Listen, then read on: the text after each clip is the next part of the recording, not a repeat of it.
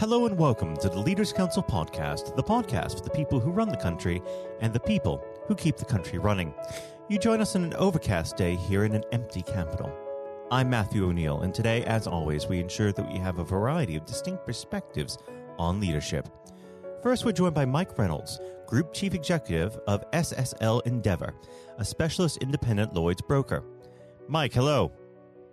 Good morning, Matthew. Good morning. Thank you for coming on the program today. Um, now, normally we'd uh, run straight into discussing the concept of leadership. However, considering the odd circumstances we find ourselves under, uh, it would make sense for us to address the COVID 19 uh, outbreak. So, how has uh, the uh, COVID 19 outbreak affected your business? Well, that's a great question, Matthew. Um, obviously, uh, we are uh, in the insurance broking space. Uh, so we are uh, bro- brokers and advisors to our insurance clients. Um, and obviously, COVID 19 has a significant uh, impact on the insurance industry in terms of uh, business interruption, in terms of claims, um, and also I think just in terms of uh, what will happen post COVID 19 in mm. relation to the economic circumstances. Um, much of that will have an impact uh, on us as insurance brokers. So we've been very, very focused uh, over the uh, past five or six weeks, uh, really on uh, ensuring that we're continuing to serve our client base uh, in the best possible way. And I've actually been, I, am only in my role for three weeks, so I'm a new work from home CEO within the business. And it's actually been uh, very refreshing and very uh, exciting to see how well the business has coped in working from home. All of our people are very well connected. Uh, all of our IT and infrastructure works very well. Um, there's seamless communication, and we're serving our clients in the very, very best way possible. Well, that's actually, uh, we're finding quite a lot of these unexpected boons uh, to working from home. Uh, the ability to uh, be able to work in a remote location without having to uh, pay rent on office space and that sort of uh, thing. Uh, it'll be an interesting thing to see how business evolves in the coming years. Um, now, do you expect an economic downturn after the restrictions are lifted, or do you feel that we might surge back to good economic health? Well, look, Matthew, I think this is uh, an unprecedented economic event. Uh, uh, you know, one that I think uh, most, certainly most people in their lifetime have not seen anything on this particular scale. Um, there's no doubt that given the uh, projections that are coming out for uh, GDP contraction around the world, and you know, not just that, but I think just on a, a more basic level, uh, everybody's understanding of the, the massive impact that this is having on on business, whether that's you know airlines, uh, tourism industry, uh, the hospitality industry. Uh, it just has a very very wide and, and broad effect uh, upon the industry, and so I do think you know given uh, the pressure that we're seeing in the market, there is going to be an economic downturn. The question will be how long uh, will that go on for? Um, you know, is it a is it a one year event? Is it a three or a five year event? Uh, will it have a long term impact? Mm. Uh, those questions I think we, we can't really answer right now. Um, but there is no doubt, Matthew, I think there will be uh, uh, quite a significant uh, economic impact from this. Well, the thing we must remember in this as well that we should stay positive. Uh, people uh, in the general public seem to forget that although sometimes there are great downturns, there is quite a lot of money to be made in a downturn economy. Uh, so we have to uh, follow that with interest. Uh, we might as well move on to the subject of leadership.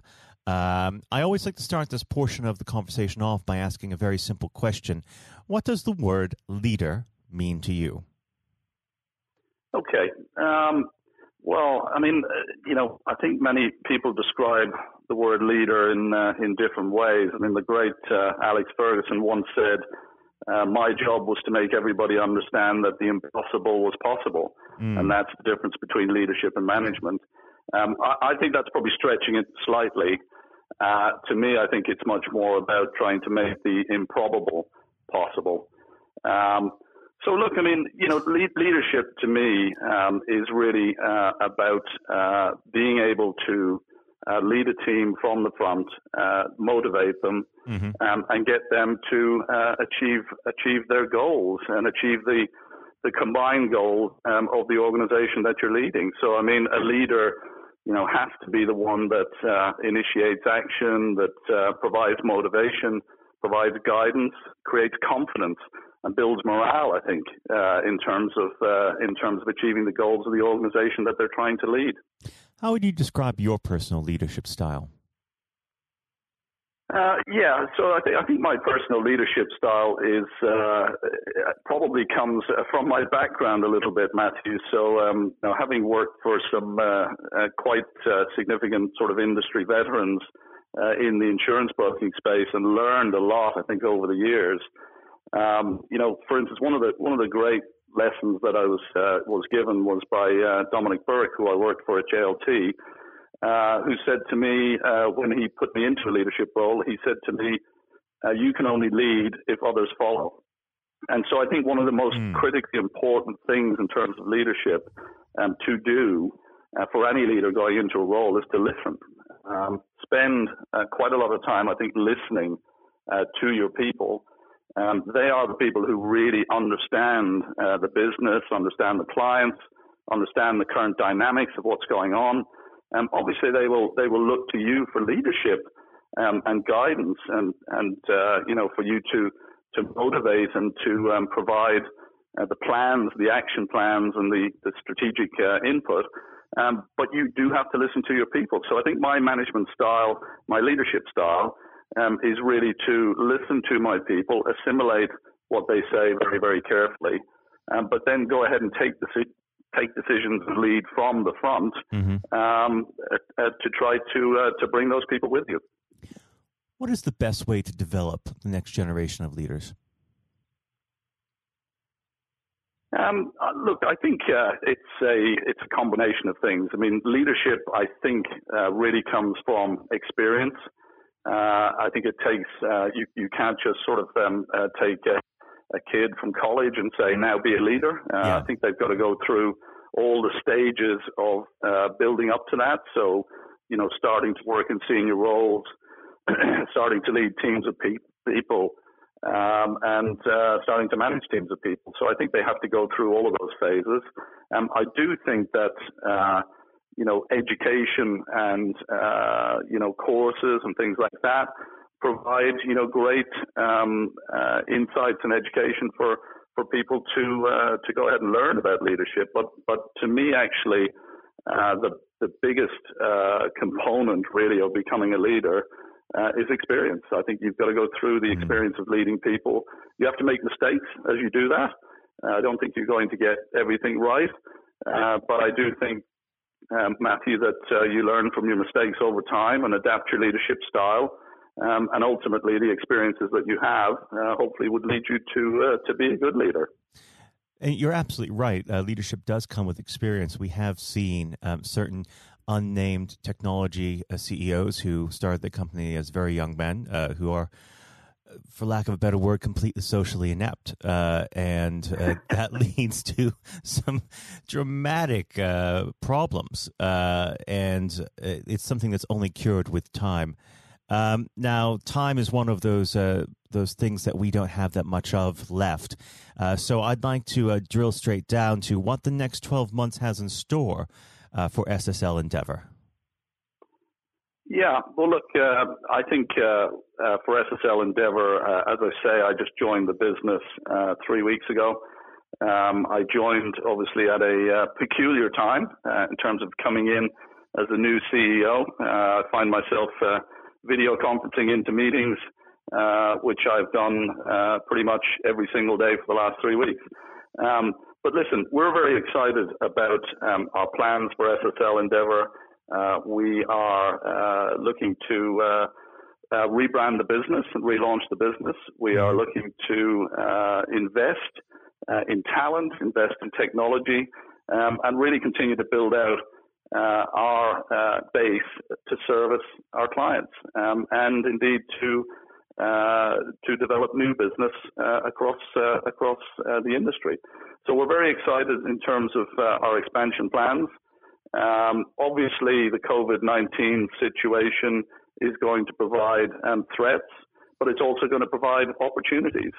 Um, and I think we will be smart as a business uh, in dealing with those threats, but also in executing upon the opportunities and building the business. Well, Mike, it's been an absolute pleasure having you on the program today, and I'd love for you to come back uh, when things get back to some semblance of normalcy. Uh, Mike, thank you. No problem. Thank you very much, Matthew. That was Mike Reynolds, Group Chief Executive of SSL Endeavour. And now, if you haven't heard it before, is Jonathan White's exclusive interview with Sir Andrew Strauss. Hello and welcome. I'm Jonathan White, and today we are joined by Sir Andrew Strauss, former captain of the England cricket team and former director of cricket at the ECB. Sir Andrew, thank you very much for joining us today.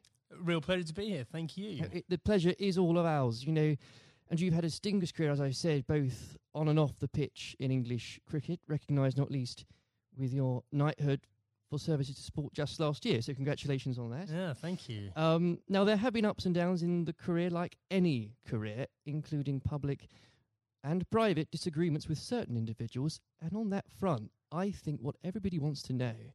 Have you finally forgiven Marcus Trescothick for giving you that stupid Lord Brocket nickname?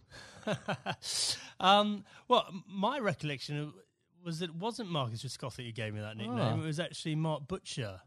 Uh, He's but, to blame. You know, I think there were a lot of people. It was the senior England teams at the mo- mm. at that time who wanted to sort of put me in my place and make sure that I didn't get above my station. So, um, thankfully, it didn't particularly stick, other than within those group of players. And you really did try and get on their nerves by getting above your station, because, of course, in your first outing, uh, you went on to score 112. Mm. Now, am I right in saying this, perhaps, that you only got there because Michael Vaughan did himself an injury? Well, that was the reason I got on the pitch in the yes. first place. Yeah, absolutely. I mean, you know, it's often sort of misunderstood or misjudged the role that luck plays in a in an international career or sporting career. Full stop. And um, you know, I was wait, waiting patiently in the wings mm. for an opportunity, and it didn't really seem like an opportunity was going to come along. And then you know, I've only got injured in the nets, and there was my chance, and I had to kind of grab it with both hands if I could. And you certainly did. What was it like then to see your name being put up on the Lord's Honour Board after your first appearance? Yeah, look, uh, I'd just been transported to a completely different world almost. I'd been, I was a Middlesex player, I was mm. captain of Middlesex. All my focus was on helping Middlesex sort of win the championship and whatever. And then a week later, I've scored a Test century, which is something I'd always dreamed out, you know, literally all my life. And then the thought of doing it at Lords in your first Test match. I mean, it was literally the dream. So, and then suddenly I started thinking, wow, hold on, potentially I've got a whole England career ahead of me and everything that entails. So it was a real shock to the system. Um, but I suppose what I was grateful for was that I was rel- relatively old, probably not the right way of putting it, but I was 27 of years of age I was pretty comfortable with my own game, and I was also, I think, mature enough to understand um, that this was a great opportunity for me, but not to get carried away with it, which is unfortunately what happens with a lot of younger players. Without a doubt, and I think in those early years of your career, it's so important. I think you'd agree, especially when you're learning from other more experienced people. And this can be true of any field, whether it's sports or politics or business. Um, to have somebody there that you can rely on or look up to for guidance. In those early days, was there somebody that you could say to this day that, thank goodness they were there for you? Uh, well, I think in preparing me for international cricket, Justin Langer was a massive hmm. um, mm. source of advice for me. So he was captain of Middlesex bef- a couple of years beforehand and really helped me understand what I needed to do to get there. Um, but then I think on the day to day basis, my wife Ruth played a, a huge mm. role. You know, just in terms of because I, I, think there is that real danger that you get carried away with it, and you think yes. international sport in that goldfish bowl that you know you're more important than you you were previously, or that that whole world is the real world, and uh, and obviously all we know is that the real world nothing's changed other than mm-hmm. other people's perception of you, and you need that grounding. And again, that can be true of any uh, so many different areas of life. I think so. Yeah. I, I, mean, very easy to get caught up in it and end up doing different things, being with different people, sort of trying to enjoy everything that goes with international cricket rather than focusing on the actual international Yes. cricket. And in those early days, Andrew, there were lots of examples where you could have got carried away because that team accomplished so much. Um, I think for a lot of people, the 2005 Ashes series is one of the greatest sporting moments of this country's history. Now, we could chat for hours about that, but I know uh, I wouldn't be allowed to, and, and, and you've got other places to be, so we can't do that. But I, if I may, I would love to ask what your highlight was personally for that. But perhaps more importantly, um, as a team, how were you able as a group to deal with the pressure no doubt you were feeling? Yeah, well, the the pressure is like nothing else that I experienced before or after because you know I think it's easy to forget how how much of a holy grail the Ashes was Mm. back then. You know, we hadn't won it for so long, and it seemed like we'd come up against these invincible Australian teams year after year. So, you know, the, the closer we got to it, the harder it became. Um, I remember Ashley Giles walking into the dressing room for the I think it was in the final day of the series, and I looked at him, and he looked absolutely terrible, like just white of a sheet, grey. He looked like aged about five years. I went, God, Charlie, you're not looking too good. And he went, Yeah, it's not surprising. I haven't slept for eight weeks. and I went, Well, join the club. You know, I think we'd all been sort of living this behind our own closed doors. And um, yeah, it, it's just an extraordinary thing. And uh, without doubt, the the highlight was number one, drawing that game at the Oval Yes. to make sure we we we won the Ashes, but also the day after. You know that open top bus parade around London, and to understand that we'd broken out of the cricket bubble, that they're just general sports fans or just people that were interested in in seeing England win at something were all engaged and I- completely besotted by the whole thing. I think that's such a key point, Andrew, because there's, there's so there were so many people back in 2005 that may have not even given cricket a second glance, and it put a whole new generation, especially of children, school kids, into loving that sport. And so, beyond the actual competition itself, what a fantastic thing to be able to say was accomplished for for Absolutely. Uh, uh, everything you say there is absolutely right. Like we, we just sort of opened the doors of cricket to a whole new generation. But probably more importantly, it was the one and only time in my life that I got papped outside a nightclub that night when we were celebrating. You know, I felt like I'd really arrived as Well a celebrity. Yes. it only happened for that one night, unfortunately. But I, I did ask for a highlight, and if you didn't perhaps give a specific one on the pitch, uh, uh, so I would suggest perhaps that catch at Trent Bridge. No, no, no. I mean, the, the catch at Trent Bridge was, uh, you know, you see a ball, you stick out your hand, and it goes in. I, think um, my personal highlight was I scored 100 in that fifth Test Yes. match under real pressure, and that that was one that, you know, that that wasn't a moment. That was a, a number of hours, and I had to dig pretty deep to do that. Now, obviously, not that long later, uh, and you were lucky enough and privileged, I'm sure, no doubt, to serve as captain. And whether you like it or not, you become the focal point of criticism. Uh, you looked on, up to, and relied upon to be strong, especially when the going gets tough. You become a leader in many senses of the word. Uh, during your time as captain, what qualities does one require to fulfill that role?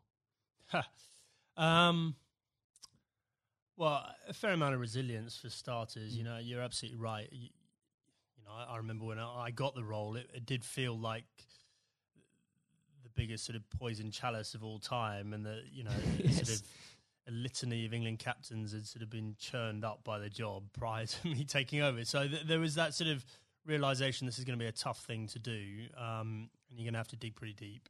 But I think actually the most important thing was sort of just pushing all that noise to one side and just clarifying, okay, if I'm going to do this job, what is it that we really want to achieve out of this? And so you, th- suddenly that becomes a bit more exciting and a bit more enticing. The idea of, well, we can do something that's never been done before here, and I've got the opportunity to to play my part in that. So, um, you know, I think that would, that was a big part of it for me. Um, uh, you know, I think a lot of those qualities around leadership, I don't think you know you have them until you're in that situation. And it's very hard to prepare yourself properly for those sort of situations. Um, and when managing a team, uh, you're required to manage, of course, what some people could call big personalities. Others could use different shorter words. How poisonous can it be, players, when players, and indeed, and this applies again to so many different areas of life, when individuals um, think they are perhaps more important than than a team? Well, I, I think probably worth broadening out that a bit. You know, I, I, think there there are all sorts of different people that you have to um, sort of contend with in a team environment, and uh, the job of the leadership or the management is to tr- to try and sort of gel them all together and get them bought into what you're trying to do and whatever. So, you know, th- there are some people that are a bit more self-absorbed. There's some people that are slightly more maverick in the, the way they they view the world. Um, there's some people that are very quiet. Uh, there's some people that are, you know, p- perhaps very worried about what might go wrong. And so you've got to try and mm. understand all these people individually and try and get the best out of them. Um, but th- yeah, there was definitely a line there for me in terms of um, embracing difference up to the point where someone doing following their agenda was going in a completely different path from the team's agenda and you know if and when that happens that that should be a problem for a leadership and if it isn't a problem then you're not doing your job properly. absolutely um, and w- with all that in mind actually uh, and perhaps this is a bit of a mean question but what advice would you give to others in a similar position, leading a team, um, being looked up to? What would be the key advice you'd give to them, and that you couldn't really do without it? Just generally about leading I, I a team. So, okay. Uh, number one thing about leadership, I'm absolutely certain about this, is that the people you're leading need to know that you care about them. And if, if they genuinely believe you've got their best interests at heart, they will forgive all sorts of other inadequacies you might have. And I definitely had many. Um, because they, they'll know your heart's in the right place and they, uh, they'll feel comforted. There'll be a degree of sort of psychological safety or some, or whatever it might, you might term to, to make sure that the, team comes together when the going gets tough. If they genuinely don't believe you care about them and you're in it for yourself, um, doesn't matter how charismatic you might be. It doesn't matter, you know, how gregarious and and how um, impressive you might be as a person. They will be wary of you, mm. and they will start looking after their own interests very quickly. Um, now, in 2015, obviously, you were appointed as director of cricket at the ECB. Uh, you took some pretty uh, major steps early on. Um, you brought in Trevor Bayliss as coach, was was brought in. Um, you put a much greater emphasis on limited overs cricket. Now, in the abstract, what had you identified that needed to be changed um, for English cricket, and were there qualities that you had developed, you'd found out you had as England captain, that you were able to bring over the job? Um, okay, so the first thing was we had this unbelievable opportunity of the World Cup on home soil in yes. 2019. Uh, I was, firstly, I was sick and tired of watching us make the same mistakes in World Cups, and this includes my time as captain. We just kept it on sleepwalking our way into it and pretending everything would be on the all right mm. on the night, and it never was. Um, and so I definitely made it our priority to win that 2019 World Cup. I thought that was more important than anything else that was going to be taking place in my tenure. Um, and I knew in order to do that, we had to completely shift our perception of white ball cricket. Quite a radical shift from what we, we what we were coming from. Yeah, but mm. the rest of the game had moved on, yeah. and the rest of the game had understood that white ball cricket was playing an increasingly important role in, in both financially, but also in in terms of players' focus and interest. Yes. Um, and we had to move. In fact, we didn't have to move at times. We need to get ahead of the time. So you know, we had to completely shift our both our philosophy, but also the way we played in order to do that. Um, and I was very lucky uh, having both Trevor Bayliss and Eoin Morgan, who were prepared to sort of role model that and lead that through. Um, and the second part of your question around what have the England captaincy sort of done to prepare me for the role? I, I think I was comfortable leading. I was I knew mm. the environment. I knew what I was getting myself into. And, and in the early days, I could leverage some of the relationships that I had with the players. But actually, I found it a very different challenge because you are so so far removed from what's going on on the ground, Right. and so you know you're relying on other people to have to, buy into what you want to happen and then do it themselves, Mm. and often you know in different time zones in different parts of the world. So that was that was a very new experience for me. Well, I think the strategy paid off, and uh, I don't know about you, but when watching that World Cup final again, as so many people did in this country, it's once again it inspired another generation of, uh, especially school kids who again might not have given cricket a second look, who have now become avid cricket fans. I know of some, and, what what a wonderful thing that must be. Yeah, it was an incredible day, wasn't it? I mean, I think in our vision, like when we're talking about the opportunity of winning the 2019 World Cup, I had this vision in my mind of Lords on a sunny day and a close finish and the incredible kind of, you know, emotion that went with it. Uh, Mm. No one could have dreamt No, uh, how it played out. I've never seen anything. I've never seen a game of cricket like that in my whole life, and for it to be the World Cup final was quite extraordinary. I know some fantastically avid cricket fans who were googling there and then what exactly the rules became because I Yeah, well, so was, was- I. yeah. Actually, yeah, absolutely. Um, now, Andrew, in your in your wife's memory, you established the Ruth Strauss Foundation last year. Uh, in doing so, whether you'd admit it or not, yourself and the foundation has become an inspiration to thousands, husbands and wives, mothers and fathers, sons and daughters. Please do take some time, if you wouldn't mind, Andrew, to explain to the listeners the work the foundation does and and what it's been like to lead a project like that. Yeah, thanks. Um, well, look, I mean, we obviously had a very tough journey as a family. First of all, Ruth being diagnosed. Ruth was someone that was always well. You never think she was going to be someone that was sort of laid down by cancer. And for us to find out that she had lung cancer was Mm. extraordinary. She'd never smoked a, a cigarette in her life.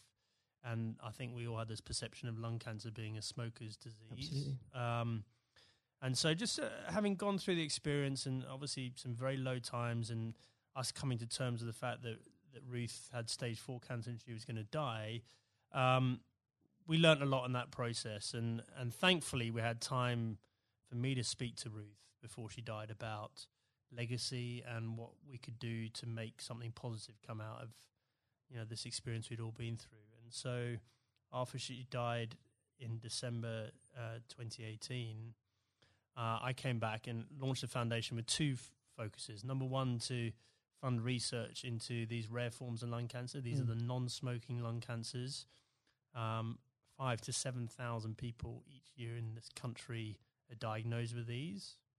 No one knows why they're getting them, um, but they're on the increase, and it's women, young women, that are affected more than men. So- Extraordinary numbers. yeah, I mean, i in the list of top 10 cancers, it's number eight. Rare forms Right. of lung cancer, number eight. So it's not really rare, it's probably a misnomer, but it's, um, yeah, we're really lacking in funding and understanding. And then the second element, and probably this is in some ways more pressing, is um, to help uh, cancer, anyone who's got cancer who has an incurable uh, diagnosis, to help them and their families prepare themselves for death. Mm. And so, in order to do that, we need to be able to find ways of them having open conversations with each other. Because if you do this well, it should help the bereavement afterwards if you're well prepared for it. It's not something people like to do. I was very lucky that Ruth wanted to do it. Um, but also, we have to have that debate about about the taboo of death, and Yes. you know, effectively how uncomfortable we are talking about it, and certainly how bad we are preparing for it. If you if you think for a moment about antenatal classes before you have your Mm. baby, like how we're preparing you for the how your life's going to change, and we do nothing around death, even though we're all going to experience it in one shape, way, shape, or form. And um, you know, we, I think as a society we need to be better than that. We, we've come a long way in so many different areas, and especially around mental health. And we can do better about death. There's no doubt about it. Well, I think if the, if the foundation is leading the way in breaking taboos on that front because they need to be broken. Um, uh, I know they've got the foundation is going out some events later this year. So if you could tell us about some of those, that would be Yeah, so the I mean we've we've got a couple of big ones coming up. So uh, the Westminster Mile, which is a, a very inclusive. If you're thinking about think about a marathon, but just think about just doing a mile of a marathon rather than 26. sounds ideal. So we've got grandparents, we've got little kids, we've got people pushing prams, so that we're going to get as many people as possible to play their part in that and raise some funds. Um, we've got the Red for Ruth Day at Lords again, so that was an incredible day for us last year. You could, you, whether you were there or not, especially if you were there, I mean to say, but whether it was the photos in the papers the next day, what an extra! I think it was the fifteenth of April, wasn't it? What an extraordinary day, and what an overwhelming day that must have been for you. Yeah, absolutely. Well, I mean, you know, an Ashes Test match is a big day anyway, Yes. and then f- for us to have that extra element of the the Red for Ruth Day and to see the the wave of support, you know, it's probably it was just I myself and the boys were incredibly profoundly affected by that uh, in a good way. You know, felt so much uh, love and support there.